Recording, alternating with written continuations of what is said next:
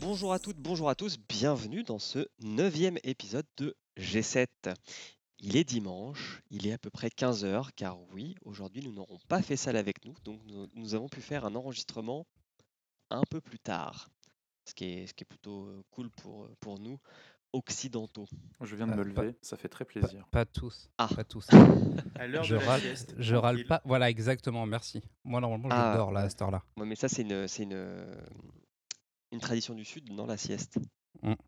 Mais il paraît que c'est bon pour la santé. Ok. Bon bah j'espère que tu, tu auras le temps d'en faire une après. J'irai. Autour de la table virtuelle, nous sommes en comité réduit. Comme vous avez peut-être pu l'entendre, nous avons sous X, Salut à toutes et à tous. Bonjour. Emeric Bonjour, bonsoir. et Taldus. Salut, c'est encore moi. Cache ta joie. Au programme de ce, cet après-midi dominical, non pas un Michel Drucker, peut-être que ça aurait été plus intéressant, on verra, mais Assassin's Creed. Assassin's Creed, film de 2016. Emeric, aurais-tu l'honneur de nous en faire une petite Ah présentation là là, c'est un, c'est un honneur, je me, sens, je me sens tout honoré là.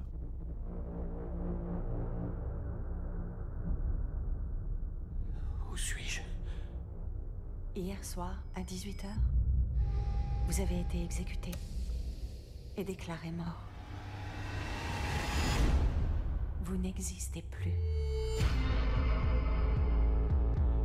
C'est quoi cette prison? Ce n'est pas une prison.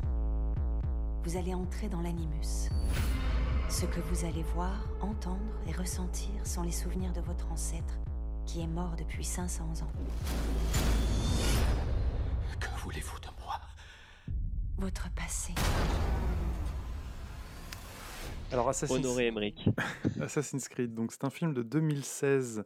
C'est une production franco-américaine réalisée par Justin Kurzel, à qui l'on doit, je ne sais plus, j'avais noté. Ah oui, j'avais noté euh, des longs métrages comme le- Les crimes de Snowtown, Macbeth, et en 2019 The True Story of the Kelly Gang.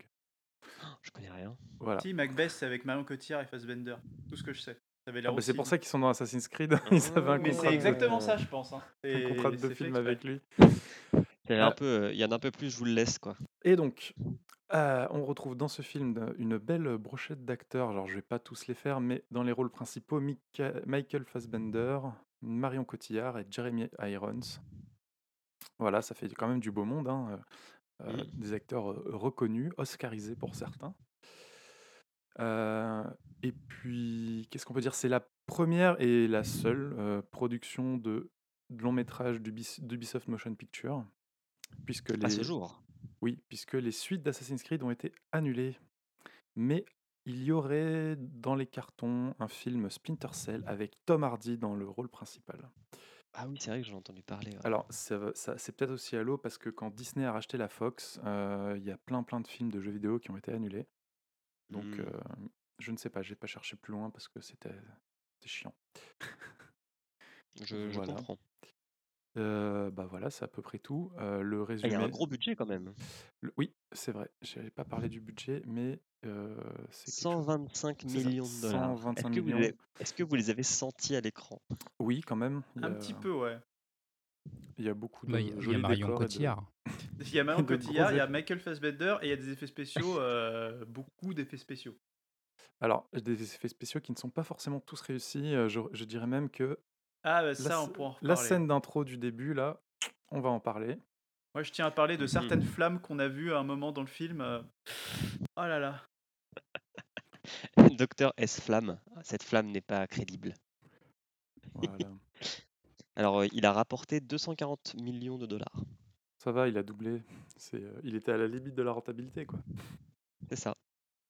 Et donc, euh, ouais, Euh, l'histoire, bah, bah, c'est l'histoire ouais. classique d'un Assassin's Creed. hein. C'est un mec de la lignée des assassins qui se fait capturer par les Templiers pour le mettre dans une machine qui va lui faire revivre euh, la vie d'un de ses ancêtres dans l'espoir de trouver un artefact qui permettra aux Templiers de contrôler le monde. Ah, moi j'avais une meilleure punchline. Ouais. C'est un mec qui se fait injecter du LSD dans sa moelle épinière pour récupérer une boule de pétanque. On est d'accord que c'est sponsorisé par Obut. hein. Clairement. Euh, ok. Alors, vous en avez, vous en avez pensé quoi? Tu veux qu'on se fâche tout de suite? Euh, moi, j'ai trouvé que c'était qu'il méritait pas la, la haine qu'il a reçue. Il est, mais il mérite Si, pas ses- monsieur il mérite pas ses 18% sur Rotten Tomatoes, quoique 18%, ça veut dire qu'il n'y a que 18% de critiques positives parmi les critiques reconnues par Rotten Tomatoes. Euh, côté public, je crois que c'est plutôt du, du niveau de 43% d'avis positifs. Donc euh, ouais, c'est un film, euh, c'est un film mo- moyen qui, qui souffre en fait, je pense, d'un d'un scénario un peu. Là, non, le scénario est pas si nul, je dirais. C'est plutôt la réalisation qui pêche, quoi. C'est vraiment pas, c'est vraiment pas. Ça rend pas justice au, C'est un peu mou. et ouais, tout le long du film, je me suis dit, à des moments où il y avait des cascades et tout, des, des mouvements cool, je me suis dit, mais pourquoi c'est seulement le quatrième du film alors qu'on est quasiment à la fin? C'est vrai. Donc voilà, C'est un vrai, petit c'est peu vrai. décevant. euh, On, on voit un film où de, un film sur un personnage de, qui fait du parcours tout le temps et on- ça se passe surtout euh, à faire du blabla. Sous X. Alors, il y avait, il y a, il y a- il y a tout dans ce film, sauf une chose. Il manque, bon, mis à part euh, le côté euh, FX spéciaux euh, que, dont Aldus nous fera l'éloge. Il y a absolument tout. Il y a toutes les références au jeu. C'est bien filmé, c'est rythmé. On a une porte ouverte vers une trilogie, voire une quadrilogie éventuellement, parce que franchement, l'histoire et le lore de Assassin's Creed s'y prêtent, mais on n'a pas de scénar. Il y a zéro scénar. On, soit on pouvait s'attendre à avoir euh, l'histoire du premier Assassin's Creed, et il y en a des bribes dans le, dans le film, et ça aurait pu être cool. Euh, soit il nous faisait l'épisode 4, euh, Black Flag, si je dis pas de bêtises, parce qu'il y en a aussi beaucoup de bribes. quasiment, quasiment tout le lieu Aspergo est basé sur, sur l'épisode 4.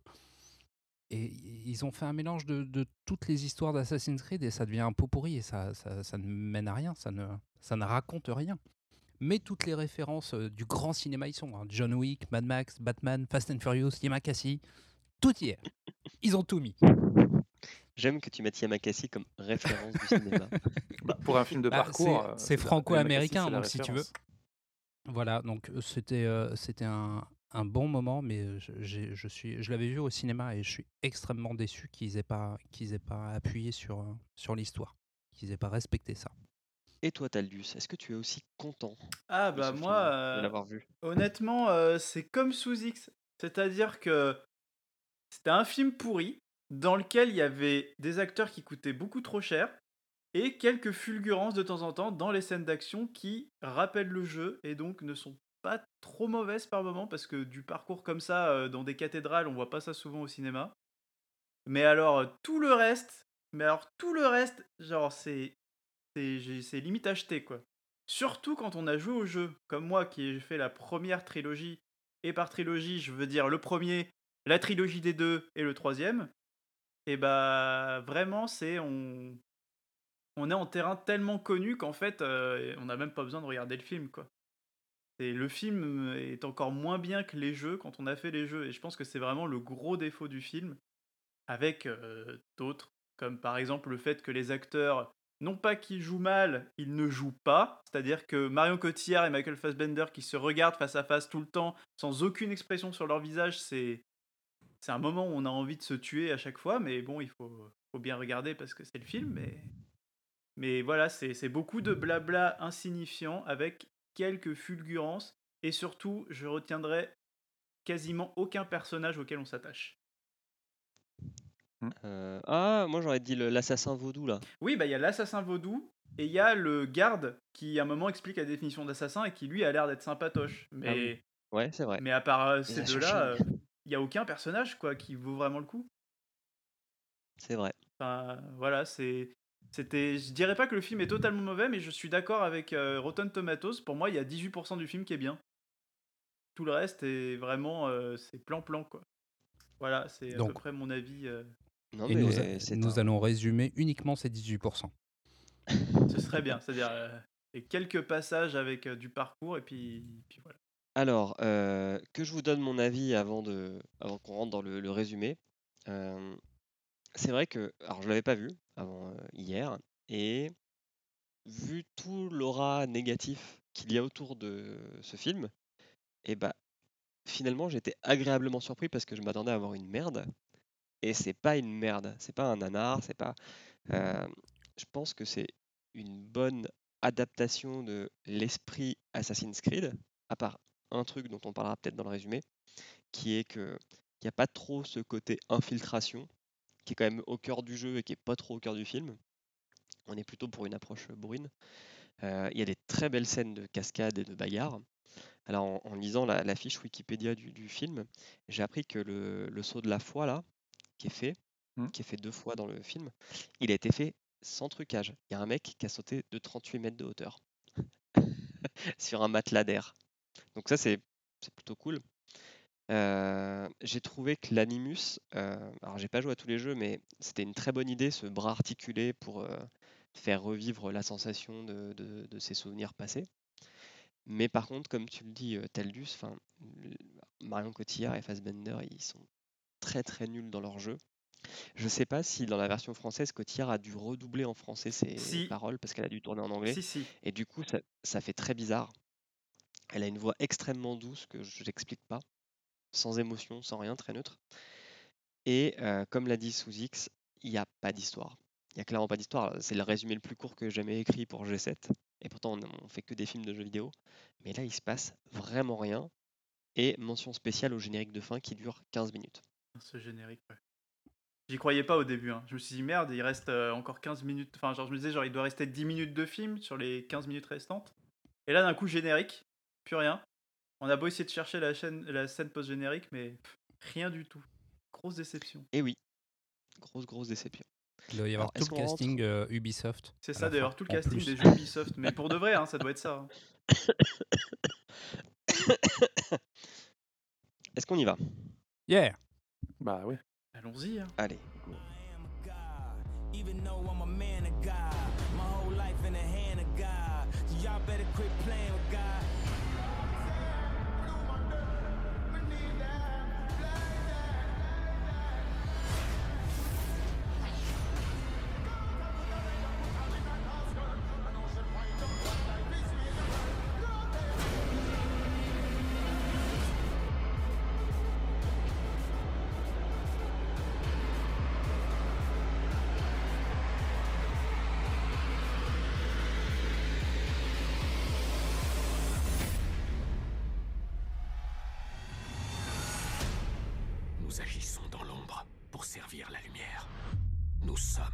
des assassins.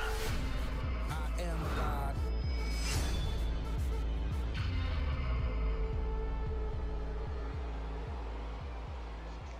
Tout commence par un petit texte pour nous expliquer que les Templiers veulent choper une pomme qui détient le code génétique du libre arbitre et ainsi éradiquer la violence du monde. Pourquoi est-ce qu'il y a besoin d'un texte alors qu'ils vont nous le répéter au moins cinq fois dans le film derrière? Non, mais puis déjà, pour la- la- le code génétique du libre arbitre, rien que quand tu l'entends ce mot, ça ne fait aucun sens. On est d'accord. Ça m'a, pendant tout le film, ça m'a sorti. Rien que quand il prononce ce Même mot, la c'est- Bible, même la Bible, c'est plus cohérent. Mais oui, Jésus-Christ, je veux bien y croire, mais alors le code génétique du libre arbitre, euh, niet. hein. Dans une pomme, Dans une pomme en plus. la pomme d'Éden. Bon, pourquoi pas. Et donc, la pomme d'Éden, elle est gardée par les, ass- les assassins euh, qui la défendent au prix de leur vie et de tout leur, euh, comment dire, j'allais dire leur code, mais en gros, euh, faut la défendre vraiment à tout prix. Le credo. Puis, le credo. Puis, on va dans une cave où on ne tourne pas un snuff movie, mais plutôt on fait un petit rite pour porter allégeance à la cause des assassins. Donc c'est là où on retrouve euh, Monsieur Fassbender, qui, au prix d'une petite piqûre dans la main, va rejoindre le credo. Euh, Piqûre dans la main, piqûre dans la main, euh, il se fait couper. il se fait couper un doigt. C'est là où j'ai noté John Wick. Exactement. Euh, mais euh, cette scène-là, en fait, elle a, elle a pas vraiment de sens. Euh, je pense que c'est un, c'est un mauvais, c'est un mauvais placement de ce- cette scène, en fait, à cet endroit-là. Euh, ils auraient mieux fait de nous la mettre euh, lors de la première descente dans l'animus. Ah, peut-être. Euh, mais in fine, pourquoi pas Euh, et, et du coup, il, il coupe bien son doigt pour qu'il puisse sortir sa lame. C'est ça. euh, c'est bien ça. Pour pouvoir garder le point fermé et euh, sortir l'alarme, la lame. Mais ils parlent tous espagnol ou c'est moi? Ils parlent tous espagnol. C'est quand même un des Parce bons points du chaque- film. hein. Ouais, mais à Chachine, à la base, c'est euh, c'est un truc. euh, Ouais, mais c'était à l'époque où l'Empire arabe était en Espagne. En D'accord. fait, quand tu as joué au jeu, ça fait plus sens. Parce que quand tu as joué au jeu, tu sais que dans Assassin's Creed 1, c'est euh, justement le côté arabe et tout ça. Et que dans Assassin's Creed Mm. 2, c'est le côté plus euh, Italie, Espagne, tout ça. Europe, ouais. Europe. Ok. Et du coup, en fait, quand tu as joué au jeu, tu te dis que euh, bah, les assassins, en fait, tu sais qu'ils viennent il y a déjà bien longtemps avant l'époque euh, de l'animus du film. Et donc, ça ne choque pas.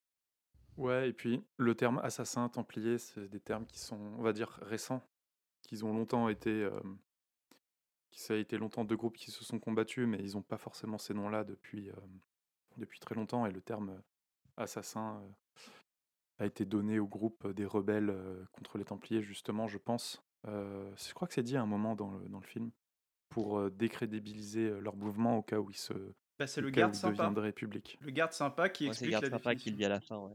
Mm. Et puis, boum, générique.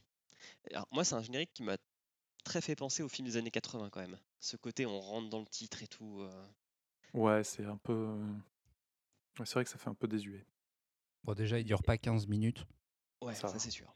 Donc générique, euh, un, un truc qui ressemble à du rock belge, et puis un aigle qui vole dans le ciel. Premier point, effets spéciaux. L'aigle qui vole dans le ciel et qui fonce vers des décors euh, qui sont des images plates, mais découpées et avec un effet pour faire style. Elles sont en 3D, mais en fait, comme elles sont pas en 3D, ça fout la gerbe. Ah. Alors moi j'ai regardé sur un iPhone, hein, donc j'ai pas, j'avais pas à ce niveau Ah, du coup, t'as t'as pas vu assez de détails, mais sur un écran euh, 4K, euh, c'était, ça faisait bizarre. Ça piquait. Ouais. Ça piquait. Et donc cet aigle, il est en Basse-Californie, donc qui est un territoire du Mexique. Et on voit un gamin donc, euh, qui reprend les codes des assassins, puisqu'il a un hoodie avec euh, la capuche relevée. Et ce gamin, il va se prendre pour Matt Hoffman. Donc Matt Hoffman, c'est un ancien champion de BMX. Et il va décider de sauter d'un toit à un autre toit en vélo. J'avais entendu tellement de mal de ce film. J'avais entendu tellement de mal de ce film Le que je me suis dit. la... Vas-y. Je disais donc que j'avais entendu tellement de mal de ce film que je me suis dit, quand euh, on voit le ralenti où le vélo, c'est évident qu'il va arriver euh, carrément sur l'angle du conteneur, je me suis dit, Mhm. ils vont nous faire un, ils vont nous faire style, euh, non, ça va passer quand même. Et en fait, non, il Ah. se- il s'éclate vraiment euh, sur le, le coin, il se pète la tête sur le guidon et il tombe dans des matelas. Il a quand même prévu des, plein de matelas pour au cas où il se pète la gueule. Oui. Et il roule Cette- sans casque. Ouais, sécurité Euh, avant tout. Cette scène ne sert à rien dans Assassin's Creed. Ah, c'est pour montrer que c'est un casse-cou, je pense. Ok. Je pense. Hein. Euh. Bref, il se casse la gueule, euh, il rentre chez lui. Et Alors, il rentre chez lui. maison, Il rentre chez Oui. lui, mais euh, je sais pas vous, mais moi, quand je l'ai vu arriver, s'arrêter, euh, j'ai l'impression qu'il regardait dans les maisons aux alentours et puis qu'il est rentré dans celle-là un peu par hasard. Enfin, c'était vraiment très, très bizarre. que J'ai l'impression que le gamin, il faisait un peu d'urbex. Ça va bien avec Assassin's Creed pour le coup. hein. Tu te balades, tu regardes, tu rentres, tu t'infiltres.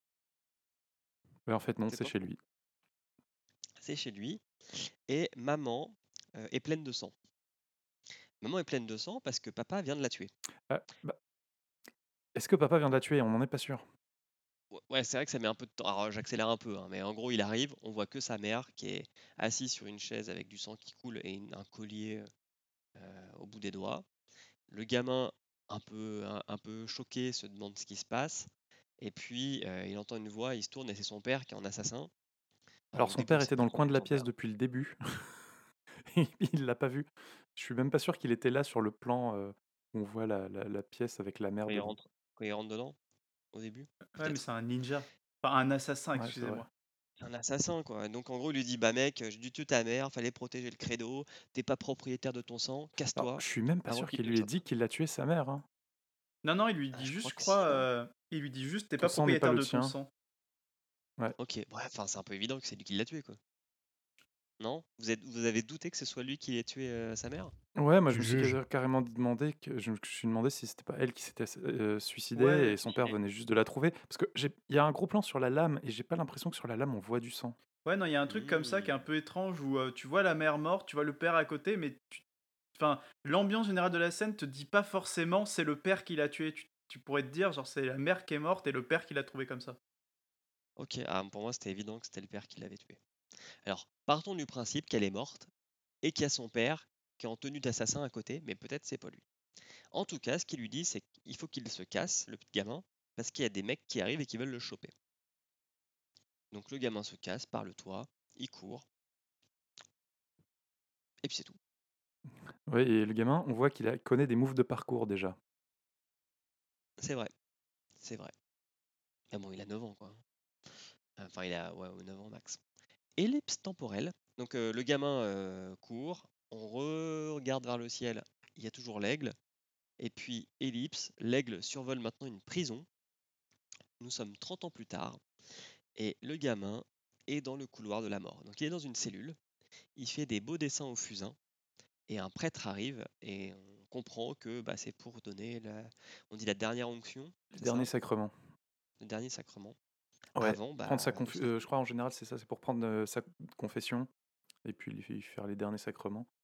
Mais euh, ouais, c'est super le- l'ellipse quoi, il est aucune explication de pourquoi part. il est dans, Ouais, pourquoi etc. Bref, mais ça on s'en fout. Ouais, enfin, On je, s'en je veux fout bien pas. qu'on perde pas trop de temps sur les personnages, mais ça aurait, ça aurait- on aurait pu juste nous dire pourquoi il était en prison, quoi. C'est ça, il manque, euh, final, il on manque ne quand pas. même pas mal de. Le seul truc pour qu'on ait de la sympathie pour lui, c'est qu'il aurait vu son père euh, tuer sa mère quoi. Ouais, c'est ça. C'est tout. Alors, Ça- il, C'est un il peu s'appelle léger Kyle. pour. euh, Il s'appelle Cal. Cal, pardon. Il s'appelle Cal. Moi, je l'appelais Kyle. Kyle, ça sonnait bien. Bon, Cal. Il On peut s'appelle l'appeler Cal. Shinji si tu veux. Et, et Cal euh, est emmené en salle d'injection pour, ce- pour une mort un peu moins pénible que la chaise électrique. Et puis, euh, pendant que le liquide se répand dans ses veines, il a quelques hallucinations, dont cette fameuse scène euh, où sa mère est morte. Et puis, plus rien. En fait, merci d'avoir écouté. Bravo ça aurait été bien, hein Ouais. Mais non, le mec talent. se réveille. Le mec se réveille dans un hôpital et Marion Cotillard, qui s'est loupée chez le coiffeur clairement, parce que cette coupe c'est pas possible, Ouais. euh, le réveille. Donc elle s'appelle Sophia et elle parle avec une voix très très très très très Ouais, même en, même en VO, euh, je pense que c'est le. Elle n'était pas encore très assurée sur son anglais. Enfin, je sais pas, mais j'ai l'impression qu'elle se force à avoir un accent euh, un peu comme. euh, Il y avait une fille qui, qui avait ce style d'accent dans mes cours d'anglais euh, au collège. C'était horrible. Elle Ok. parlait en mettant sa bouche un peu comme ça, tu vois. Limite Alors moi je l'ai vu en VF hein, Ouais. Et d'ailleurs, on est d'accord que ouais, Marion une- Cotillard se double très mal en VF. Parce que c'est Ouais. clairement elle qui Ah, s'est ouais. doublée. Après je pense pas que ce soit un, je pense pas que ce soit un exercice facile, mais c'est pas c'est pas réussi quoi. Ah non, mais je dis pas Ah, que c'est sa faute ou quoi, mais ça- moi, ça, me- je trouvais que ça se voyait. hein. Et le lip sync était pas ouf, l'intonation entre ce que ce qu'elle essaye de dire en, vi- en visuel et ce qu'on entend, c'est il y avait vraiment quelque chose qui, je sais pas, ça, je trouvais ça étrange. Quand tu es censé te doubler, que tu regardes ta prestation, que tu te dis que tu as fait de la merde, la motive, tu la trouves difficilement, je pense. C'est ça le talent normalement d'un acteur, c'est savoir euh, Oui. faire abstraction et jouer. Alors euh, Cal, ça le fait un peu bader de se réveiller alors qu'il pensait être mort, qu'on lui dit que de toute façon maintenant qu'il est mort, euh, il sert plus à rien. Et il et part sur ses bras.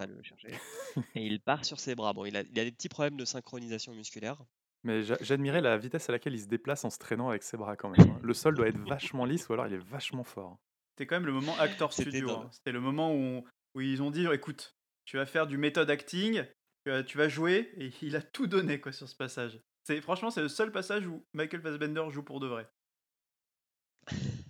Attends, attends, euh, j'ai lu dans le, la fiche euh, Wikipédia qu'il s'était tellement investi dans le rôle qu'il maîtrisait toutes les armes et que la seule scène qui est doublée par un cascadeur, c'est celle du saut euh, de la foi. De toute façon, toutes les armes, c'est le la lame d'assassin et la- et et l'arc, non? Il n'y en a pas d'autres? Toutes les armes, on te dit. Toutes Le armes. bâton aussi. Oui, le bat- Bah oui, non, bah non, dans- il, il joue aussi euh, le rôle de son ancêtre, donc euh, il a plein d'autres armes. Il a des, il a des bâtons, il a une lame avec- au bout d'une, euh, au bout d'une- il a une sorte de lance, Une une sorte de lance hache. Ouais, une Ok. hallebarde, exactement. Bref, Cal euh, s'enfuit à travers un, un centre de détention un peu chelou. Et puis euh, il arrive au bout d'un d'un précipice, enfin au bout d'une. Comme, je sais pas le dire, je sais pas comment. Il arrive dans un de jardin avec un une jardin immense avec un fenêtre sans vitre. Ouais. c'est ça. On lui propose de sauter, mais en Et fait, euh, il se met pas. sur le parapet. Et là, un des mecs lui dit Vas-y, saute Il me semble que c'est Moussa qui lui dit. C'est ça. Le meilleur perso. Le meilleur perso, ouais. Donc Et Moussa, Moussa, lui, Moussa propose pas de sauter euh, simplement pour lui faire de la psychologie inversée. hein. Non, non, Moussa, ça l'arrangerait bien que, que, euh, que Kyle saute. Sauf qu'il saute pas. Et puis, euh, Sophia lui parle un petit peu, et pendant qu'elle lui parle. Alors, Sophia, c'est une adepte de la non-violence. Elle essaye vraiment de raisonner les gens. Ouais. euh, Et, et c'est drôle parce que pour quelqu'un qui communication cherche, non violente, ouais. pour quelqu'un qui cherche à euh, trouver la pomme qui détient le libre arbitre des gens, elle, elle- elle repose quand même beaucoup sur laissons le libre, l'arb- le libre arbitre aux gens pour faire la bonne, pour prendre la bonne décision. Alors, je pense plutôt qu'elle est dans le mood euh, je peux contrôler les gens en essayant de les faire raisonner et leur faire comprendre les choses. Ouais. Mais heureusement qu'il y a son père qui est dans le coin, et son père il leur donne qu'on lui tire une petite seringue enfin de tranquillisant dans le cou, et boum, cale, retour au lit. En se réveillant, on l'emmène dans la salle de l'Animus. Euh, alors moi j'ai pas joué à tous les, Assassi- les Assassin's Creed, mais est-ce qu'il y a des Animus comme ça dans le jeu? Non. Parce que pour moi l'Animus c'était plutôt une capsule euh, avec un lit. Ben, c'est surtout, ouais, voilà, c'est surtout un, un truc qui vient se poser autour de la tête euh, pour scanner tes ondes cérébrales et puis après t'as une espèce de... Mais c'est ouais, c'est juste, t'es allongé quoi, Mm. tu, tu bouges pas, c'est Tu voyages dans ta tête. Mais je trouve que c'est un un des bons espèce points. de hein. simulateur de réalité virtuelle. C'est un des très Ah bons ouais, points du trouves, film pour le coup parce que euh, dans le jeu, honnêtement, ton perso il reste quasiment tout le jeu, enfin le perso dans le présent, hein, pas l'ancêtre, il reste quasiment Mm. tout le jeu allongé. Et à la fin, tu comprends pas comment il a réussi à développer des super moves de parcours et tout. C'est justement là où Bah, je trouve la- que le film a bien géré le truc, c'est-à-dire que euh, certes le mec a des moves de parcours, mais c'est beaucoup plus justifié euh, parce que justement il, il a ce super truc. Ah, euh, dans, dans le jeu, c'est un, le mec, c'est un voleur à la base, euh, donc euh, il a des moves et derrière, il a des, il apprend par euh, un peu comme, euh, on peut faire un parallèle avec Matrix, quoi. C'est ce que j'allais dire. Si t'as vu Matrix, euh, ça reste cohérent. Et puis, qui te dit que euh, le temps que tu passes dans l'animus euh, dans les jeux est aussi long que le temps que tu joues l'ancêtre? Si ça se trouve, c'est comme les rêves, c'est en accéléré. Mhm. Référence Dragon Ball. Ouais, mais dans le jeu, euh, on ne dit tu- pas que euh, le mec que tu joues de base, euh, genre, tu sais, c'est le mec euh, capable de t'escalader à un mur euh, comme ça, tu vois. Moi, en fait, Non, genre, en termes de compétences, Mm. ça me dérange pas. En termes d'aptitude physique, c'est là où je trouve je trouvais ça un peu bizarre, quoi, dans les jeux. Bah, il les a déjà, vu Ok. que c'est un voleur. En tout cas, je trouve que l'animus, il est, enfin, cette idée d'avoir, un- donc là, c'est un, Un un cambrioleur, plus, plus exactement. Donc on te fout un cathéter dans la moelle épinière là, dans le cou, et puis boum, t'es relié à ce bras qui fait que tu vis en 3D euh, tes rêves. Parce que donc du coup, l'animus, c'est quand on te projette dans ton, dans le passé de tes ancêtres. Et euh, ce- en fait là, euh, le, le héros Kyle va faire les mêmes mouvements que son ancêtre. Donc il est dans une sorte de d'autoguidage où il revit euh, les, les- ce qui s'est passé en 1492, je crois. Et le bras, en fait, l'emmène en hauteur quand il fait du parcours et qu'il saute, euh, ou quand il tombe. Et... Enfin, je trouve vraiment c'est stylé, quoi. Et puis Par ça rend contre, bien à c'est- l'écran. Par contre, c'est méga ridicule quand euh, pendant une scène d'action qui se passe dans le passé, il y a un petit cut sur euh, le mec qui refait le move dans son truc. C'est ça, ça. n- La première moitié du film, ça n'a, ça n'apporte rien, c'est juste nul. C'est que quand il y a les grosses courses poursuites que là, à la limite, euh, vu qu'il rajoute un petit peu une espèce d'incrustation holographique de ce qui se passe, il y a, ça ressemble à quelque chose quoi. Et puis même, il y a, on est d'accord qu'il n'y a aucune logique dans le sens où il y a des scènes du film où il passe son temps à courir tout droit non-stop. Et pourtant, quand tu regardes Mm. le truc, au final, euh, enfin, euh, tu, tu te rends bien compte qu'il peut pas courir non-stop tout droit dans l'animus, dans la vraie vie, quoi. Non mais non, mais le, le truc est juste là, euh, il est, il est dans le vide hein, la plupart du temps.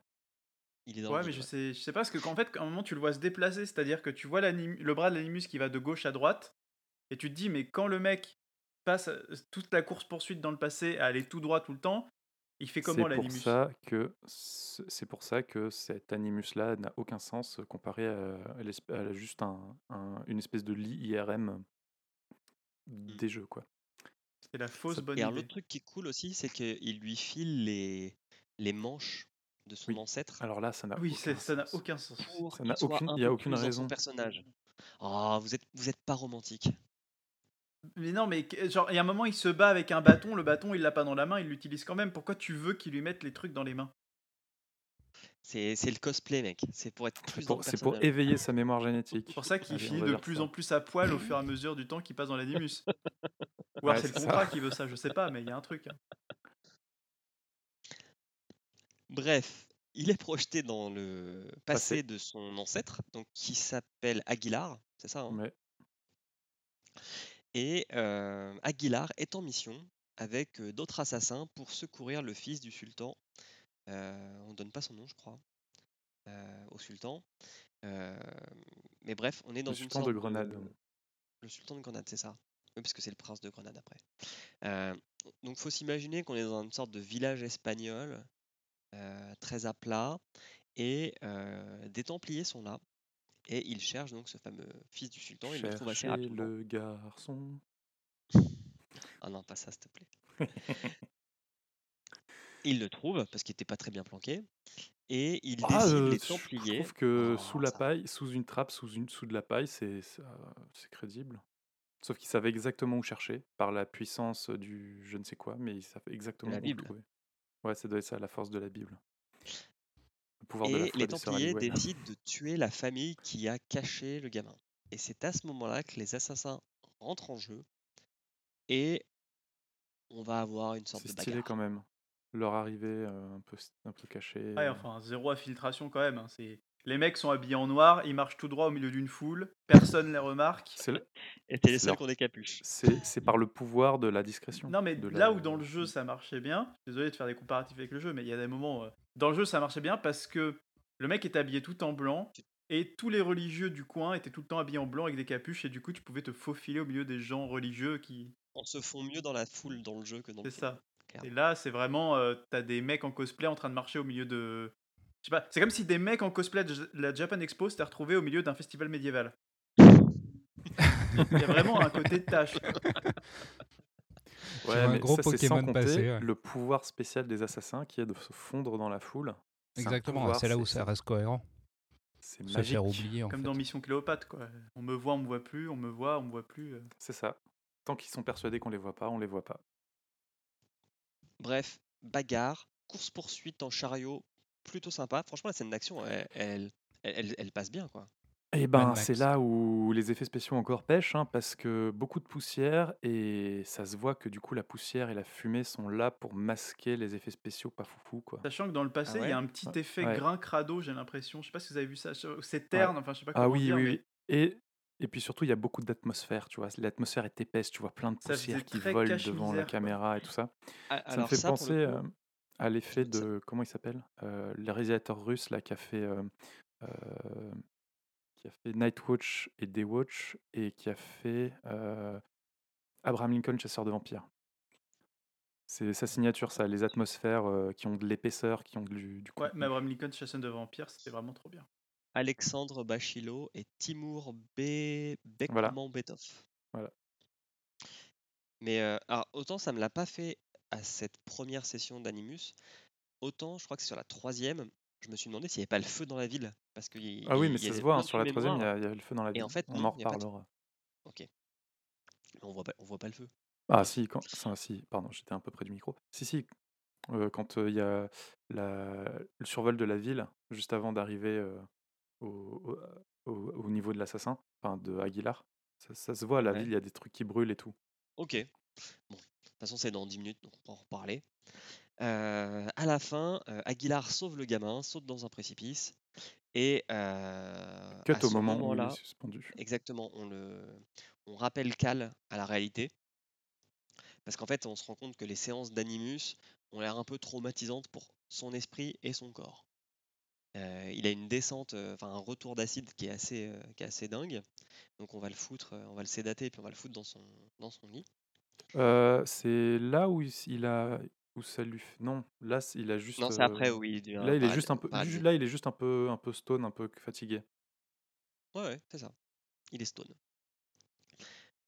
On avance un peu dans l'histoire et Sophia écoute son père faire un beau discours à un- une assemblée qui a l'air d'être l'ONU pour vendre son idée d'annihiler le libre arbitre, comme quoi le monde serait mieux si les gens ne, ne se battaient plus. Euh, et on se rend compte aussi que son père c'est un gros FTP parce qu'il a pas l'air de vouloir partager la lumière avec sa fille puisque c'est l'air d'être sa fille qui a des idées, mais lui qui en profite. Ouais, par exemple, le discours à l'ONU, c'est pas lui qui l'a écrit, c'est elle. par exemple. Euh, et son père a l'air- d'être assez haut gradé dans l'ordre des Templiers, puisque de toute façon il expédie assez vite sa fille. Il dit Bon, bah, t'es gentil, mais là, faut que j'aille voir les boss, qu'ils ils s'appellent les aînés, pour aller euh, bah, rendre compte de, euh, l'avancement sur notre projet. Parce que c'est Alors, ce leur qui est cool- projet. C'est leur projet. Ce qui est cool chez les Templiers, c'est que les réunions se passent dans des églises et que euh, rencontrent Charlotte Rampling, qui joue Encore une chef. ouais, sacrée actrice aussi. qui Franchement, il y a que du beau monde, hein. Ouais. Qui joue la chef des Templiers et qui lui explique que son projet à 3 milliards par an, il est gentil, mais vu qu'il délivre rien, et ben vendredi c'est fini. Donc ils ont jusqu'à vendredi pour trouver la pomme parce que sinon, plus de projet Animus, etc. Et là, le papa, il est moyen content. Donc, il va voir sa fille et lui dit bah, il va falloir Et c'est là où on voit que c'est pas canon avec les jeux. Pourquoi? Parce que le projet Animus, en fait, il est financé par. euh, euh, en fait, ils, ils font un- tout un système de jeux vidéo pour re- re- recruter des candidats pour aller dans Mhm. l'Animus. Et donc, en fait, euh, le, le projet Animus est autofinancé par euh, ce Fortnite. jeu vidéo. En gros, c'est comme si euh, Abstergo, la, la méchante corporation des Templiers, avait, fait une, fi- avait une filiale qui est Ubisoft et qui édite des jeux Assassin's Creed. Dans les derniers, ça, non? Parce que dans les premiers, ça me Euh, dit pas c'est- grand chose. C'est expliqué dans le 4 Ah, et en bah, fait. du coup, c'est là où je me suis arrêté. Dans le 3 et le 4. c'est, euh, Je suis arrêté au 3, moi. Et, quand on a et quand on joue au multi aussi. Hmm. Ok. Voilà. Donc le père va dire à Sofia, euh, bah ton mec, on va le remettre dans la machine parce que euh, faut qu'on Ouais, accélère un peu parce qu'on n'a pas le temps. Et Sofia elle dit, bah tu sais que c'est un peu traumatisant pour lui quand même, il pourrait en mourir. Ouais, bah je m'en fous. Donc on retourne, euh, on retourne à la machine, il me semble.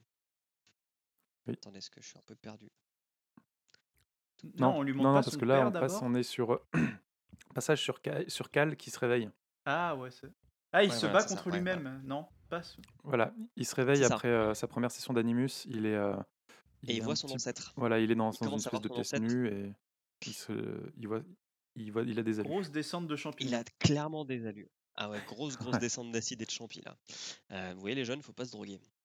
Euh, et c'est là où en fait Sophia elle rentre dans sa cellule et elle lui explique euh, l'histoire de la pomme et pourquoi ce serait trop bien de la trouver. Et, et elle Et- explique aussi que c'est pour ça que le, le petit texte au début du film servait à rien. Hmm. Ouais, mais lui il l'a pas lu Cal parce qu'il est dans le film. Euh, Cal va à la cafette euh, et puis à la cafette il a pas beaucoup de potes. Ah bah c'est le nouveau, il faut qu'il s'intègre. Ah, clairement faut qu'il s'intègre et il y a que euh, du coup Moussa, l'assassin euh, vaudou qui va lui parler un petit peu. Mais lui dire de surtout, prendre du poulet. Ouais. Et oui, parce que le poulet est excellent. Il se fout un peu de la gueule des infirmières euh, et des serveuses. C'est le passage OSS 117 quand même. Entre le, entre le Ah, poulet bon et votre blanquette est bonne, il y avait un truc. euh, Il y a peut-être une ref, ouais. Et euh, bref, euh, on se rend compte que dans le centre, eh ben, il y a aussi d'autres assassins. Et que les assassins sont au courant de cette histoire de pomme. Et Mhm. ils savent que euh, Cal ne doit pas parler parce que sinon il va euh, éradiquer les assassins du monde. Si je résume très grossièrement. En fait, si on regarde un Ouais, peu, t'as ça. l'impression que tout le monde est un assassin infiltré en fait pour euh, déjouer les plans du truc, sauf Cal qui lui est un peu le, le benet de l'histoire et qui est au courant de rien quoi. Non, mo- moi, moi ce dont j'ai l'impression, c'est que euh, Moussa et puis les autres assassins qui observent euh, Cal, ont- enfin, ce n'est que supposition à ce niveau, à ce moment-là du film, mais eux sont des, ce sont aussi euh, des descendants d'assassins. Ils sont passés dans l'animus euh, à plusieurs reprises, et donc ils ont vécu les mémoires de leurs ancêtres, et eux donc savent que Cal euh, euh, est euh, le descendant d'Aguilar et que il va, enfin que c'est lui qui sait où se trouve la pomme. Donc euh, C'est les ratés. Voilà. C'est ceux qui savent pas. Ils savent, Voilà, ils ça, savent que lui il sait, mais eux, eux ils savaient pas. voilà. C'est ça. Il retourne en cellule et il continue à se battre avec, euh, avec euh, son ancêtre. Ce qui fait que son cerveau commence à un peu se. Comment dire Et là, il y a le meilleur passage de la VF. Dysfonctionner. Si c'est bien ce que je me souviens, c'est le meilleur passage de la VF au moment où Michael Fassbender se met à chanter. Ah oui, il dit Ouais, je suis fou, je suis fou, je suis fou. Et il est emmené de force donc dans la salle Ah. de l'animus pour une deuxième session. Tout en chantant. Très important. Sachant qu'en VF, Mm. eh bah, c'est le doubleur qui chante en anglais avec un accent tout pourri, que je pense est voulu. Mais du coup, c'est vraiment un passage incroyable à vivre en VF. Et regardez le film juste pour ce passage, c'est incroyable. Je sais pas si j'ai envie de Deuxième le revoir. de l'animus. Euh, il est au bûcher. Donc il s'est fait, il s'est fait gauler avec ses potes, Aguilar. Et euh, les Templiers décident de tous les brûler. Sauf que Aguilar, il est plutôt malin. Petit Il clin d'œil sur la scène, euh, c'est le tableau que regardait le père de Sophia euh, quand elle est venue lui parler à la scène euh, de la Ah ouais? discussion. J'ai ouais. pas remarqué. Ah, j'ai pas fait gaffe. Bravo. Euh, il arrive à s'échapper, euh, il délivre une de ses potes. Par contre, je crois que son mentor euh, brûle bien. Ah bah, le même. Ouais. alors, faut qu'on en parle parce que quand même, les mecs mettent à peine, la flamme effleure à peine le truc que le mec, bam, le- il a explosé, Ah, ça, s'embrase. La- L'assassin, c'est du sapin, quoi. Ça, Non mais t'as pas vu, ils ont ils ont euh, ils ont versé du de l'huile, enfin un truc euh, de l'accélérateur. Ouais, mais. Alors, je suis pas, j'ai pas l'habitude de mettre des trucs en feu. Mais quand même, pour moi, genre, ça, ça allait quand même bien moi, vite. si, hein. moi moi si et je te dis c'est crédible. Si tu me dis que c'est crédible, je ne poserai pas de questions et je veux pas que tu brûles ma maison. hein. Non non mais c'est c'est clair qu'il prend feu très très vite. Et- Mais euh, c'est pas étonnant avec le avec un, un tas de bois qui brûle bien fort au-dessous. Et puis surtout, c'est là où on voit. Alors, je sais pas si c'est au moment où le mentor brûle ou peut-être juste après, quand il y a un autre truc qui commence à brûler. Mais c'est là où on voit qu'en fait, l'effet spécial qui a été fait pour les flammes, c'est ils ont pris un gif de flamme en transparence, et ils l'ont dupliqué en longueur 4-5 fois, et en fait, tu vois, genre 4-5 fois les mêmes flammes qui bougent de la même façon, et c'était vraiment. euh, Ah, c'est donc ça les flammes Ah, que mais pas quand j'ai vu ça, j'étais. je- ah, ça- je me suis dit, mais les mecs, faites un effort, mettez deux gifs différentes flammes au moins. Ah non, c'était vraiment, ça se voyait, genre c'était un effet posé euh, sans rien autour, quoi. Ah là là, c'est malheureux. Mais ouais, euh, baston pour s'échapper, il réussit à, à libérer sa pote. C'est ça, et grosse grosse baston, grosse grosse grosse course poursuite, ça dure bien 5 minutes. Alors c'est sympa à regarder, mais par contre ça n'a plus rien à voir avec filmé. Non non mais surtout c'est mal filmé. Ah, mais les scènes d'action. en Ah, fait, les ouais. scènes de parcours sont plutôt bien filmées, je trouve. Je, je trouve Oui, pas que- justement. Ah moi j'aime bien les scènes de parcours. Moi ce qui m'a fait sortir du jeu, de pas du jeu mais du film, c'est plutôt c'est à un moment il y a des petites vues FPS, genre un mec qui va tirer à la À l'arbalète l'arc, ouais.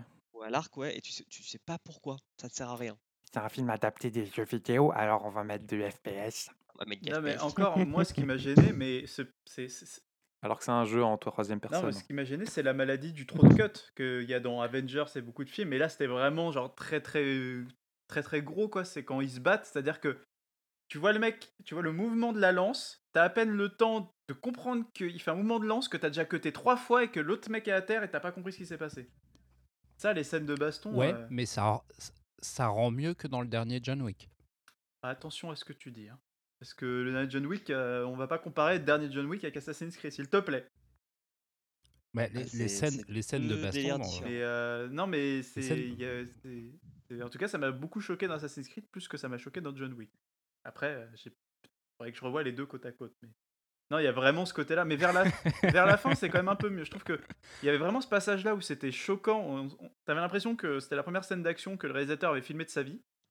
Et un peu plus tard dans le film, Mhm. c'était un peu mieux. Genre, c'était- il y avait vraiment une vraie chorégraphie. C'était un peu plus joli. Mais là, c'était vraiment. euh, on sait pas ce qu'on fait. Alors, on va cutter plein de fois et le mec est à terre. Et puis su- ensuite, on passe au parcours.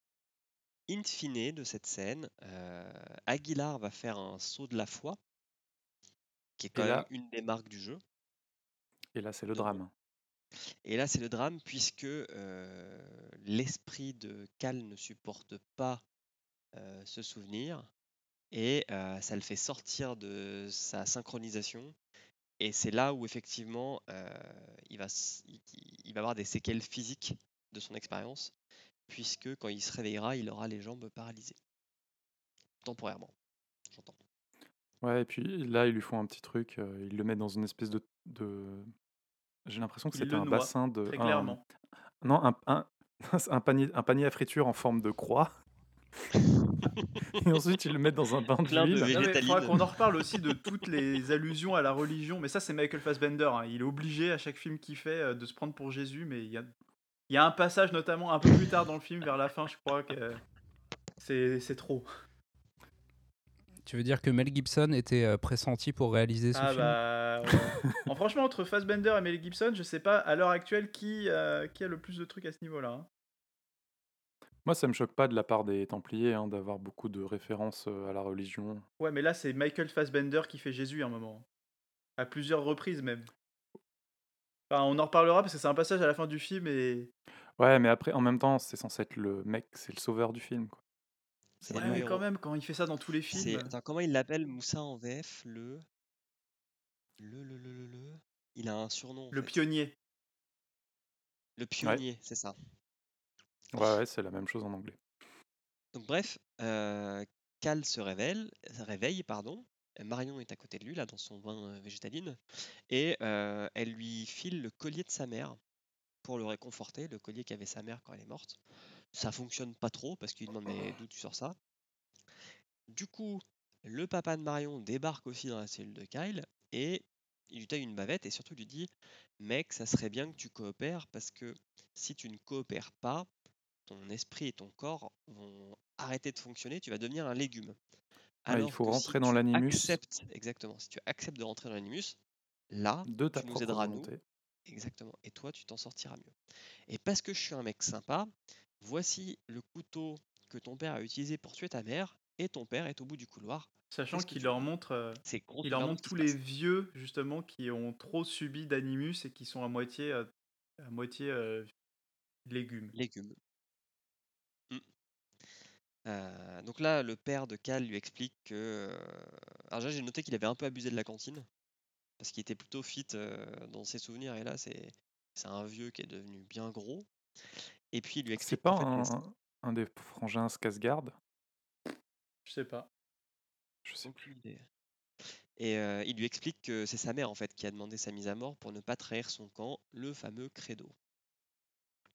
Mais, Et Fassbender, enfin Cal, décide de ne pas tuer son père, même s'il en a très mais euh, d'ailleurs, euh, alors c'est peut-être que moi qui ai euh, pas bien suivi le film parce qu'il m'ennuyait profondément, mais c'est c'est c'est pas arrivé un peu comme un, un cheveu sur la soupe de. En fait, ton père, il est là. Tu peux aller le voir si tu veux. Non?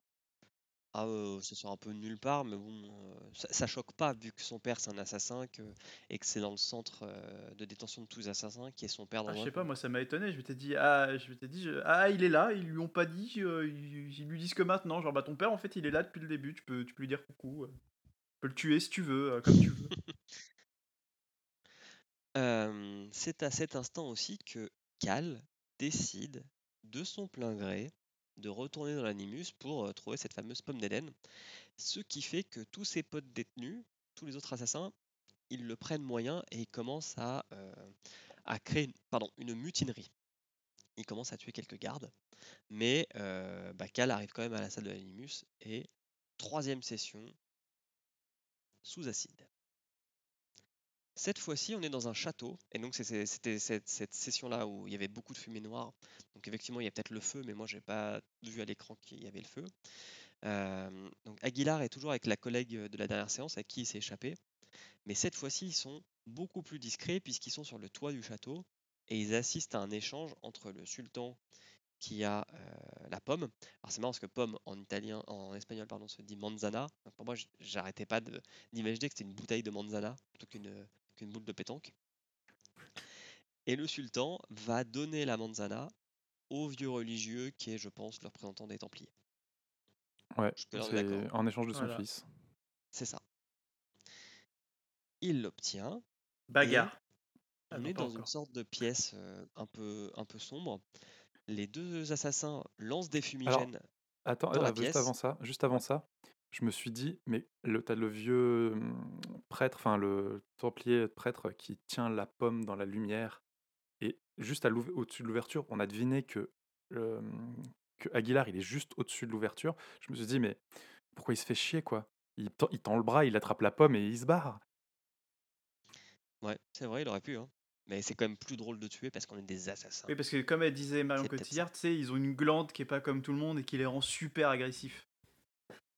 Il y a ça aussi qu'on a, pas, qu'on a un peu omis sur les bords, mais il y a toute cette, cette histoire qu'il repère les assassins parce que les assassins ont une glande dans le cerveau qui est plus développée, qui les rend beaucoup trop agressifs et que le but de tout ça, c'est justement de soigner leur agressivité. Oui, enfin, ça, c'est le mytho qu'elle lui raconte pour essayer de Ouais, le convaincre. mais qui, qui est pas tant du mytho que ça parce que Marion Cotillard a l'air d'y croire, elle. Ouais, elle y croit, elle. Ouais. Ouais, mais elle y croit. Pourquoi? Parce que son père lui a dit. Ah bah. Peut-être.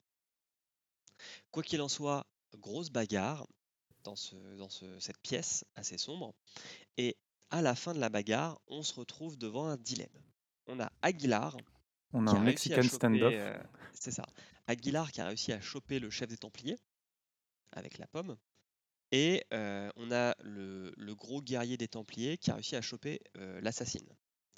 Et donc, Elle a un nom d'ailleurs, parce que je n'ai pas l'impression qu'elle soit nommée depuis elle le s'appelle. Mariade selon la fiche Wikipédia, mais je suis pas sûr qu'elle soit nommée non plus. Ouais. Tout comme le chef des Templiers s'appelle Thomas des Ouais, Torquemada. bah alors lui, euh, il aurait pu le nommer plus conciment. Il ressemble à un chef mongol. On dirait un chef mongol tout droit sorti de Mulan de Disney. Ah non, toi tu parles du, du, du guerrier. Alors le guerrier s'appelle Oreda. Le chef Thomas le, c'est le Templier. Ouais, D'ailleurs, chef je les de guerre, c'est confondais un peu. euh, le le, le mec, le mentor qui a cramé et le chef de guerre et templier, je trouvais qu'ils se ressemblaient. Genre, ils avaient le même bouc et les mêmes cheveux longs. Et du coup, il y avait un mode- au tout début, je les confondais un peu. Mais du coup, lui, il ressemble pas aussi au garde sympa euh, à l'époque Si, il ressemble, mais je crois que c'est pas le même si. gars. On dirait une réincarnation. Et donc, euh, Aguilar est prêt à faire l'échange, entre guillemets, mais sauf que Maria, elle, elle veut pas. Et elle se fait tuer en fait par Oreda, mais j'ai pas l'impression que c'est Oreda qui veut la tuer, c'est plutôt elle qui fait un mouvement pour que l'autre euh, la tue en fait.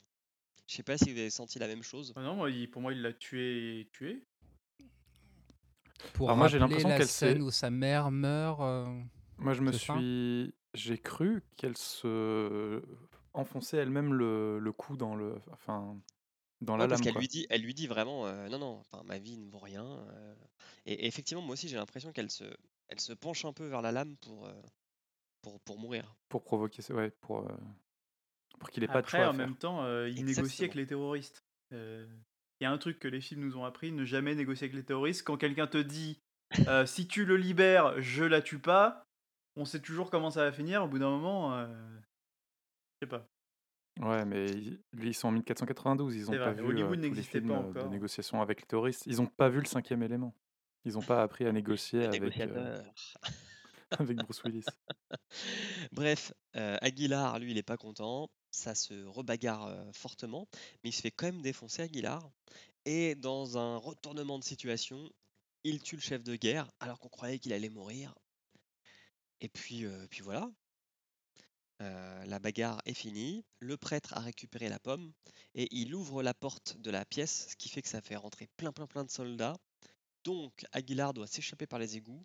Là, euh, bagarre. Enfin, c'est pas le bagarre prêtre qui a récupéré la pomme, hein, c'est Aguilar qui a, déjà- qui a récupéré la pomme pendant qu'il était, euh, Euh, oui, t'as raison, ouais, pardon. Oui. pendant qu'il euh, tenait le prêtre, il met le- la pomme dans un, dans un petit sac qu'il a attaché à sa ceinture. Une petite bourse. D'ailleurs, je me suis fait la, réflexion. C'était euh, c'était vachement en avance sur leur époque pour, euh, pour déjà avoir un système de tout à, de tout à l'égout. Euh, les tout à l'égout. Ça les des Anglais, Romains, je non? Crois, hein. Les systèmes d'égout, ça existait déjà au temps des Romains. Ok, Mm. autant pour moi. Mm. Hmm, Mais, mais donc, on a cette scène qui ne sert un peu à rien, si ce n'est voir des, des beaux sauts de parcours. Il marche sur les murs et tout, ça c'est sympa. Euh, et il se retrouve à devoir faire encore un saut de la foi, puisqu'il il est coincé sur un pont, et de côtés du pont, il y a des, Templiers. Et cette fois-ci, c'est ce saut-là qui va, un, casser l'animus par la violence du choc, et deux, euh, faire que Cal euh, survive à cette expérience et gagne pas mal de points d'XP pour se battre. En vrai. Dire, C'est un peu la fin de. Matrix. C'est totalement la fin la de fin de Matrix. C'est-à-dire que le mec a transcendé le truc et c'est devenu l'élu et. euh, Et là, euh, il a sa Et c'est scène. ça. Les deux époques euh, se sont rassemblées en son, dans son esprit. Alors, il est toujours pas sorti de l'animus parce que là, on a une nouvelle scène où euh, on voit euh, Cal qui est euh, sur un bateau Alors, au début, je me suis dit, putain, il est en train de confier la pomme à Barbe Noire. En fait, c'est pas Barbe Noire, c'est Christophe Colomb. Mm.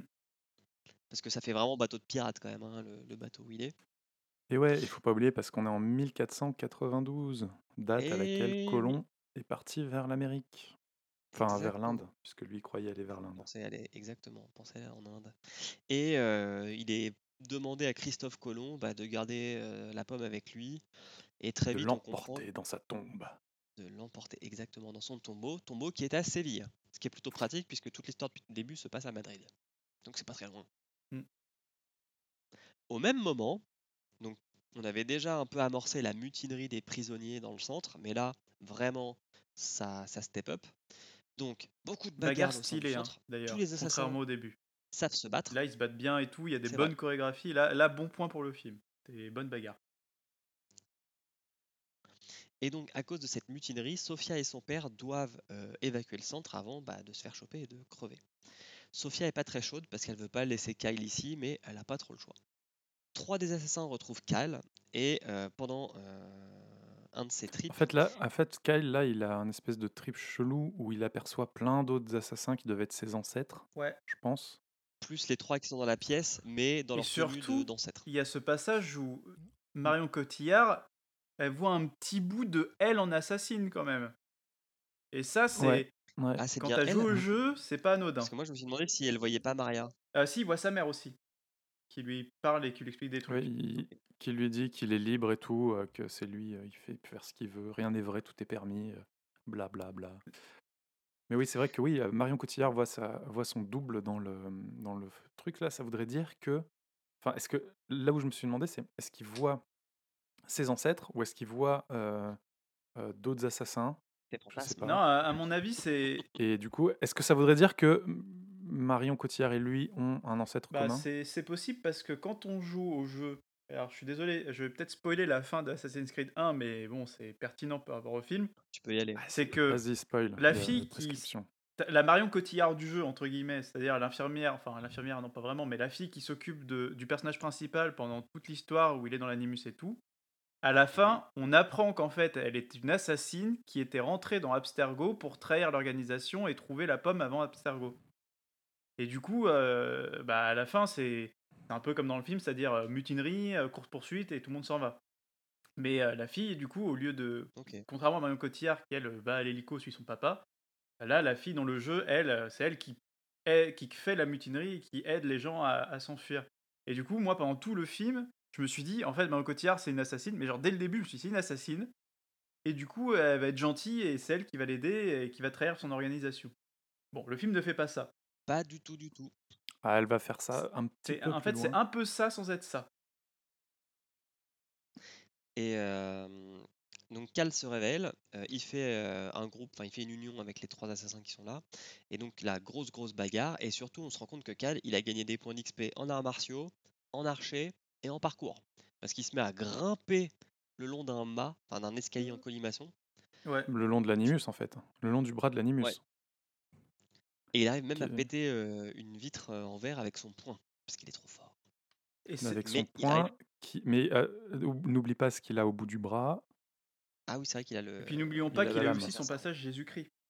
Parce que c'est à ce moment-là, en fait, où il y a tout qui brille et qu'il y a un, vraiment un plan où tu vois le visage de Michael Fassbender qui Ah oui, il a regarde le vers halo. le bas. Il a- Oui, oui. Quand, il a son disque, son truc avec. euh, Il regarde vers le bas avec regarde plein de lumière et un côté genre, euh, tête, ouais. Je- Enfin, il y a un côté genre vraiment Dieu qui regarde. euh, je sais pas, genre, il y avait vraiment un côté déifié de.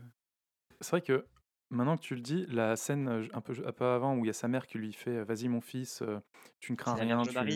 Voilà, et elle, a- elle est, en- tu sais, comme c'est c'est son alu, elle est- s'est baignée, s'est baignée de, de lumière holographique.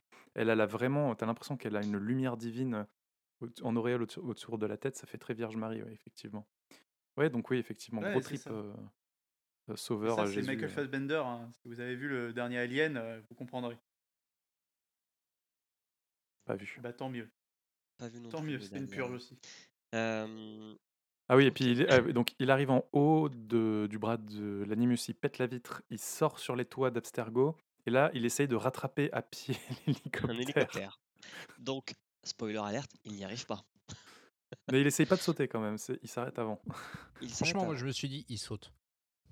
J'attends. Ouais, moi hein, j'étais déçu, hein, moi aussi, tout, ouais. mais- On est à Séville. Et Petite donc, le ellipse. Petite ellipse, on est à Séville. Le papa de Sofia récupère une boule de pétanque, parce que je suis désolé, c'est une putain de boule de pétanque dans son coffret là. Avec une Euh, facilité. Mais c'est un truc de ouf. Il cherche, il cherche cette putain de boule au but depuis euh, au moins 1h30. Et elle est juste là. Le, le- le prêtre, il arrive, il lui dit Tiens, en fait, elle était là. Tu m'aurais passé un coup de fil, je te l'aurais donné direct. Ouais, c'est vrai que c'est un peu faux. ça. ouais. Surtout que, je sais pas si vous avez remarqué, mais euh, ils ont des dessins de la pomme euh, de la Discord, non, de la pomme euh, D'Éden. d'Éden. Euh, ils ont des dessins de la pomme d'Éden sous toutes ses formes dans leur labo. Donc, ils auraient euh, envoyé des gens chercher en disant Hey, vous auriez pas vu un truc comme ça un Vous auriez pas portrait vu un truc robot. comme ça? Ils seraient forcément passés dans ce Je truc. suis sûr dans qu'ils auraient ce- fait une annonce sur le bon coin, ils l'auraient trouvé direct. hein.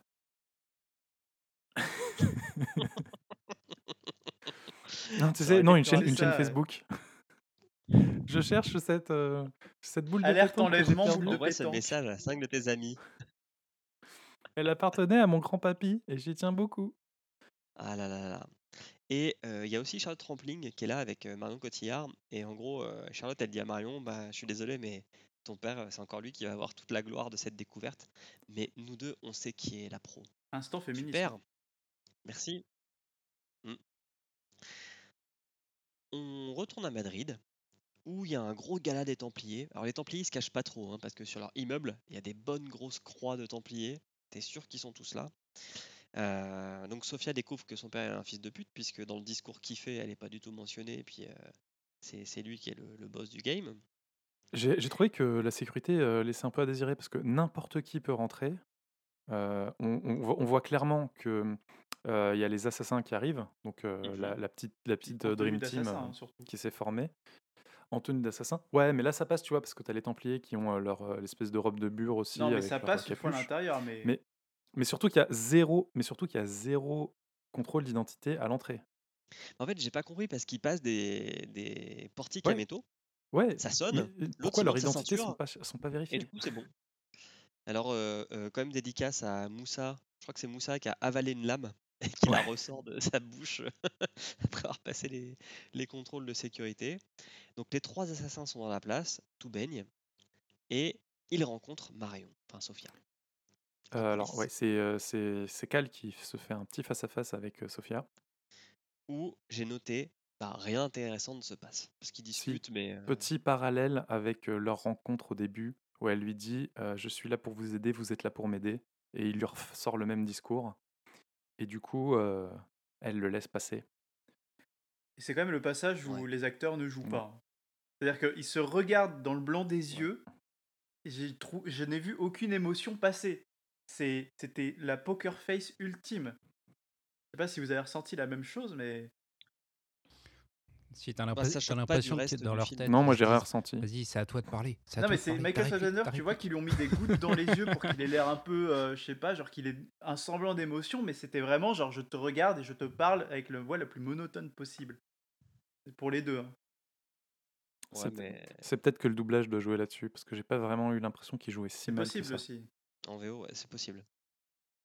Et puis, bon, euh, le Alors, père vous avez aussi euh, noté le montage euh, refabrication des armes d'assassin, où euh, ils se croisent les uns les autres en se donnant des diverses pièces de leur, euh, de leur, euh, de leur bracelet à l- à lame. Hmm. On aurait dit Ocean. C'est ça, un petit truc à la Ocean Eleven. C'est mais dans le noir, donc on voit pas que grand-chose. moi ça a pas marqué, mais je devais m'endormir. On voit clairement rien, ouais. Ouais. De toute façon, on est bientôt à la fin du film, puisque le père de Marion montre la boule de pétanque à tout le monde qui fait Waouh Ah, Attends, faut Et dire que la boule de pétanque, elle fait de la Mm. lumière verte. Ouais, super. C'est à ce moment-là que Cal arrive et qu'il l'égorge sur scène.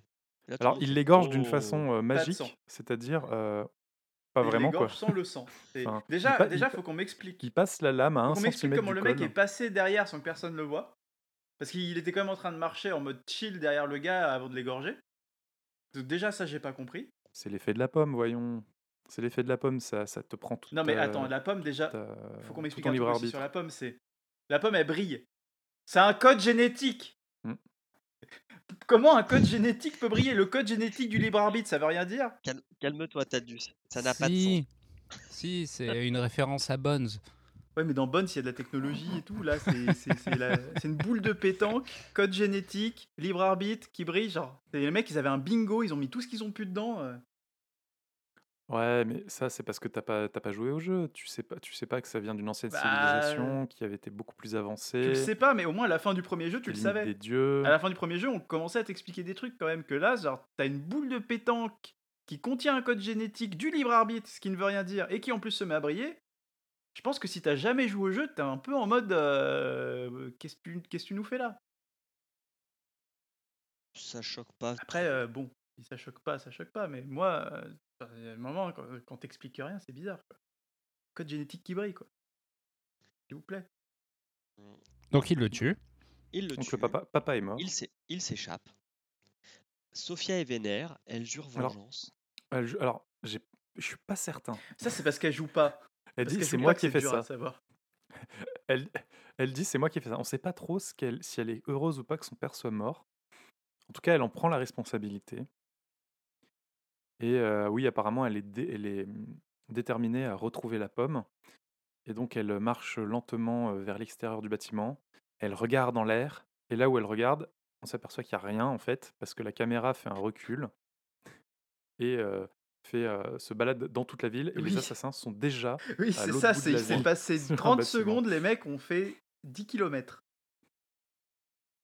Bah, il, il court vite Ah bah, sur les même toits. Naruto, euh, il va pas Et puis, euh, et- et de toute façon, après, c'est fini. hein. Voilà. Il reste 15 minutes de générique, mais en fait, c'est Ouais. vraiment la fin. Oui, Ouais, 15, minutes de texte générique euh, hein, blanc sur fond euh, noir, quoi. C'est... C'est d'une tristesse.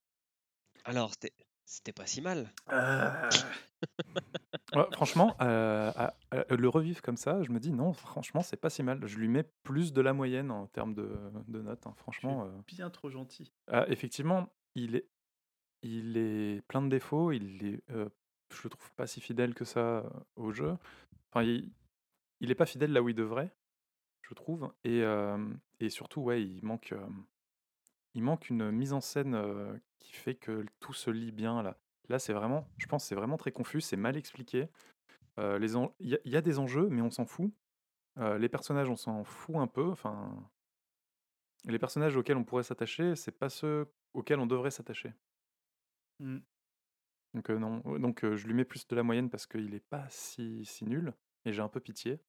Mais Garde-en un peu pas. quand on le mettra dans la liste. voilà. Et on va passer aux jeux vidéo, qui étaient un peu de meilleure facture que le, que le film. Mm. Alors, avez-vous tous joué à des Assassin's Creed? Euh, Euh, moi j'ai joué Oui. au j'ai joué au du 1 au 4, donc ça fait ouais, du 6 1 jeux. au 3, donc ça fait Puisque mal, jeux. Moi, j'ai joué au 1 et au 2. Enfin, au 2. Et j'ai joué vite fait à Odyssey, mais très vite fait. Euh, qui, qui veut en parler un petit peu du jeu vidéo? Parce que bon, il est quand même cool. moi je vais faire un, un petit point rapide sur la franchise. Vas-y. Donc Assassin's Creed, c'est une série de jeux vidéo. Je lis, je lis Wikipédia littéralement, je n'ai, il n'y a aucune plus-value.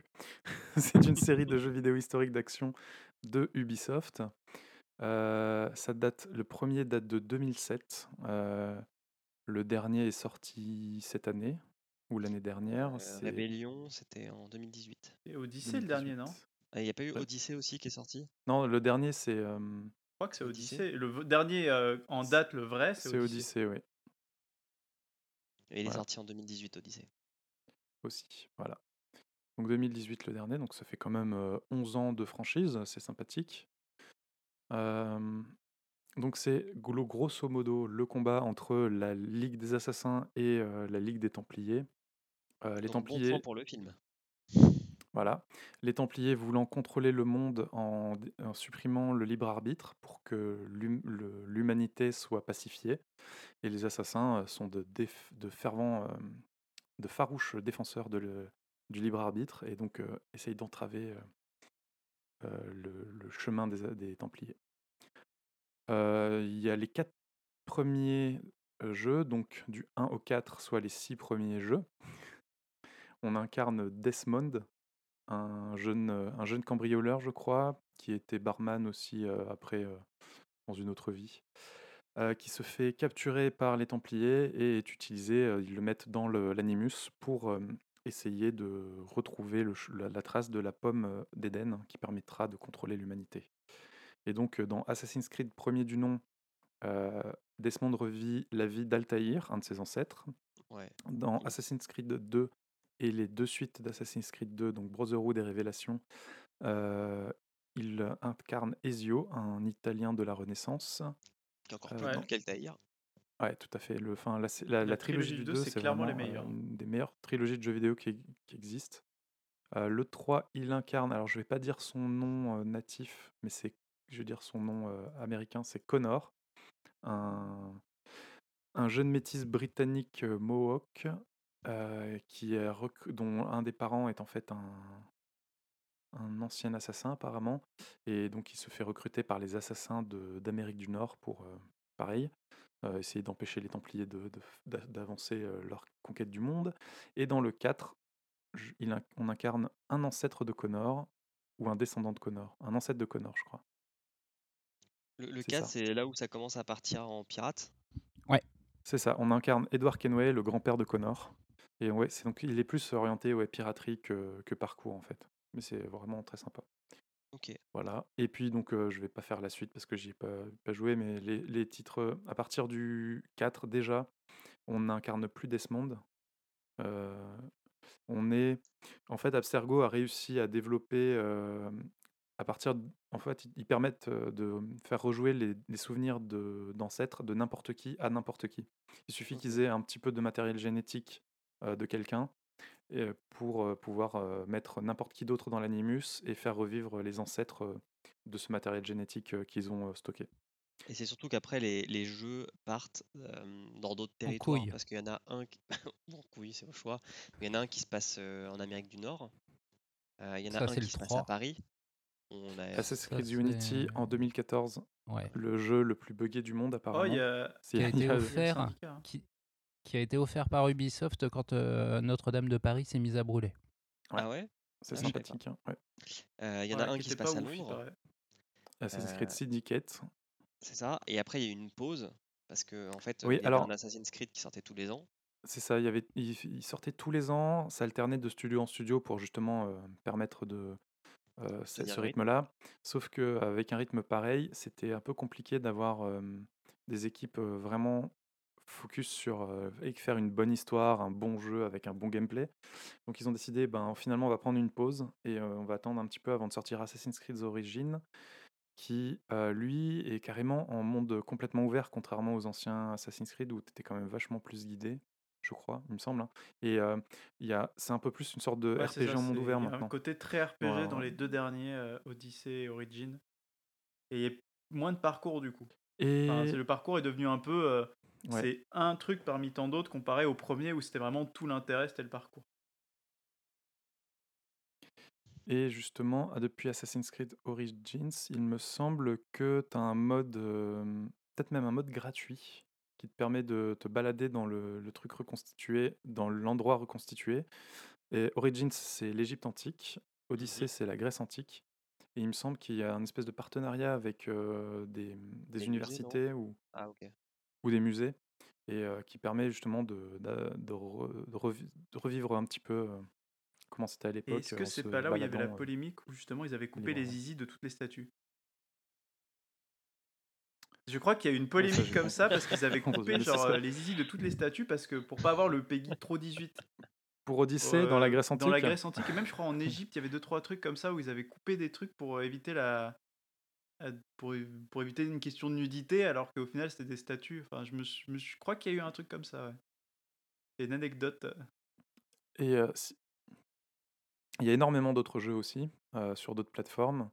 Euh, en parallèle de Assassin's Creed, Assassin's Creed 3, il y avait un jeu qui est sorti Là, il y a sur les Vita, Chronicles je crois, Qui sont on plusieurs, un jeu ou plusieurs jeux. Enfin, il y a plusieurs époques et c'est en fait c'est un runner tout simplement en 2D.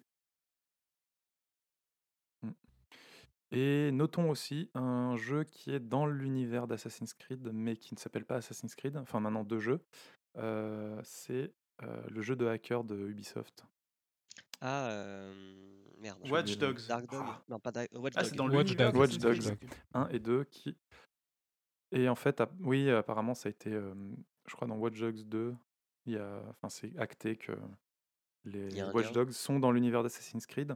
Il me semblait avoir lu, alors, euh, je n'ai pas recherché, mais il me semblait avoir lu que le Watch Dogs premier du nom était euh, normalement prévu pour être un Assassin's Creed classique, mais plus en- euh, centré sur euh, le, le- le- le temps présent, quoi. Mais est-ce que ça voudrait dire que Splinter Cell et Ghost Mmh. Recon seraient aussi dans l'univers d'Assassin's Creed, histoire de faire un, un seul univers avec tous les jeux Ubisoft? Un Ubisoft Le Universe. UCU Alors, je les vois bien, je, je les vois bien euh, euh, mettre les Far Cry, mais les Splinter et les euh, Ghost Recon, je pense pas, puis vu que c'est carrément l'univers de Tom Clancy et c'est un petit peu à part Moi, c'est les Ah, lapins crétins que j'aimerais bien ouais. réussir à placer dans Assassin's dans Ouais. l'univers. ouais. Ce serait peut-être un, un futur euh, très lointain où euh, l'humanité a évolué en lapin. Euh, les Templiers ont gagné, ils ont supprimé le libre arbitre, on devient des lapins crétins. Le code génétique était était pas vraiment bon. pas bon. hein. La pomme était pourrie. La pomme les était les pourrie. calculs étaient pas bons, il y avait trop de paillettes. Donc, Emmerich, je te confirme ton info. Il y a une mission bonus dans Assassin's Creed Origins, euh, euh, dans Watch Dogs, pardon, où euh, le mec doit tuer le directeur créatif d'Abstergo Entertainment. Ah. La boucle Et voilà. bouclée. Voilà. Donc je vraiment, enfin, euh, si vous avez moyen de faire le 2, et enfin les- la trilogie du 2, Ouais. la trilogie Ezio, euh, je les conseille, ils sont vraiment, vraiment très cool. J'ai beaucoup aimé le 3 et le 4 aussi, mais euh, ils sont peut-être... euh, en fait, c'est, ça, devient très, ça devient très lassant, et je pense que c'est pour ça que euh, avec euh, U- Rogue, Unity et Syndicate, les ventes ont, ont un peu chuté, il y a eu moins de succès, et que du coup ils se sont dit qu'ils allaient un petit peu tout remettre à plat pour... Faut euh, aussi se souvenir que le pour la premier est suite. une purge. hein. En tout cas, Le premier, Le euh, premier est extrêmement répétitif c'est pas avec une un purge. gameplay un peu approximatif. Alors, en fait, le, le- le premier, il était, il était vraiment très ça. bien au moment où il est sorti. Et depuis, avec le 2, euh, et surtout Brotherhood, le, le gameplay a pris tellement de diversité fluidité et de... Et puis le- les missions et la diversité des, des, des environnements, des missions, euh, ont fait que oui, le, rejouer au premier en ayant euh, commencé par, euh, le, le- par, un, euh, par un des jeux. Ezio ou par euh, le 4 elle-même, ou même par euh, Origins, si vous aimez Origins mais que vous voulez faire Assassin's Ah Creed oui, premier ça doit être dur. hein. Parce que c'est pas du tout le même. enfin, c'est- ça a vraiment divergé à partir d'Origin. quoi. Ouais, mais re- remis dans son, dans son époque, c'est, euh, c'était un petit peu du, du niveau de, de ce que fait euh, Naughty Dog. Ça, ça a vraiment été précurseur de, dans Ah, la façon dont, le un- personnage se, se mouvait. C'est un jeu Euh, qui a, euh, mm. qui, est- qui a fait date dans. Je Tout à pense, fait. enfin, euh, perso, c'est vraiment, euh, je trouve, Bah, un jeu une- qui en a influencé beaucoup d'autres derrière. c'est une des licences euh, récentes du jeu vidéo qui a quand même marqué euh, les 10-15 Ah dernières années. quoi. Mais c'est un peu le syndrome euh, Sonic. C'est-à-dire que pour les plus vieux, si vous avez rejoué à Sonic le premier, vous verrez que c'était une purge à jouer. Et que Ah, en fait, Sonic à partir 1, il du est 2, dur, ça ouais. devient bien. Bah. Assassin's Creed, c'est le même truc. C'est le premier était une purge, mais à partir du 2, ça devient bien. Assassin's Creed est donc le. C'est le Sonic Sonic d'Ubisoft. des, des jeux. L'année 2007. Euh, ouais, enfin, bon, euh, après, je pense qu'on. Franchement, c'est des jeux qui sont assez agréables à jouer. Et puis, pour le coup, autant il n'y a pas d'histoire dans, dans le film, autant il y en a une dans le jeu. Quoi. Et l'histoire qui est d'ailleurs euh, beaucoup plus. Enfin, et- ce que j'ai quand j'ai comparé un peu le film et le jeu dans ma tête, c'est il y a vraiment un côté où justement cette histoire de code génétique du libre arbitre dans une boule de pétanque qui brille. Et bah dans le premier Assassin's Creed, si on te dit écoute ça, c'est la pomme d'Éden, c'est un objet magique. Et je trouve que ça marchait beaucoup mieux de juste dire c'est un objet Ça magique. passe mieux, ouais. C'est pas faux. Ta Bah, gueule, c'est magique, ça passe mieux que c'est. Sauf que au cours, sauf qu'après, au cours des jeux, Ah, on ça, découvre pourquoi c'est magique. Faites les jeux, faites les trois premiers, faites la trilogie de base juste pour que vous découvriez la fin et que, enfin, c'est cette fin est incroyable. C'est, j'aurais aimé que les films continuent juste pour que les gens voient cette fin euh, et, et pètent un câble en se disant mais où est-ce qu'ils sont allés fumer tout ça?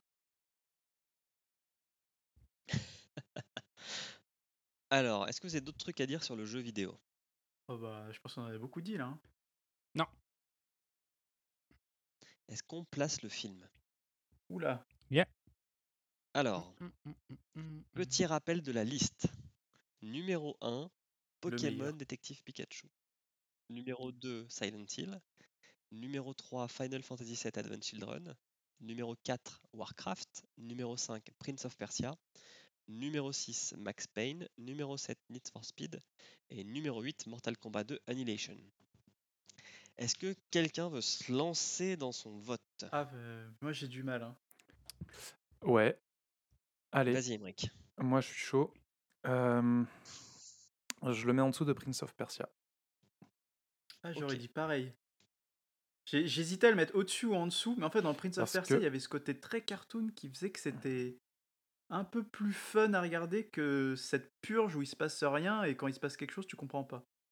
Je mets à la même Du- place coup, tu mets à la même place ou pas Juste t'as en vu, dessous de c'est- Prince of Persia. Sous X.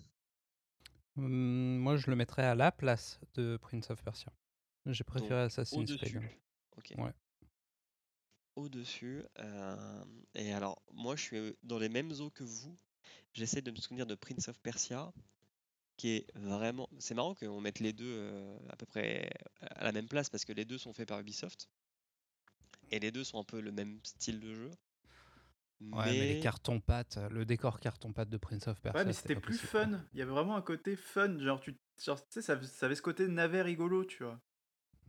Alors que là, c'est vraiment, c'est plat, c'est beaucoup trop plat, Assassin's Creed. Mais euh, je- je- je- j'ai l'impression dure d'avoir passé un meilleur moment avec Prince of Persia qu'avec Assassin's Puis Creed. Assassin's Creed, il n'y a pas de couleur. Mais ça, c'était un problème aussi qu'il y a eu dans les jeux. C'est-à-dire que quand on passait de Prince of Persia très coloré dans les sables et tout, euh, côté jaune et, et tout, euh, le premier Assassin's Creed, je me souviens, était très blanc-gris.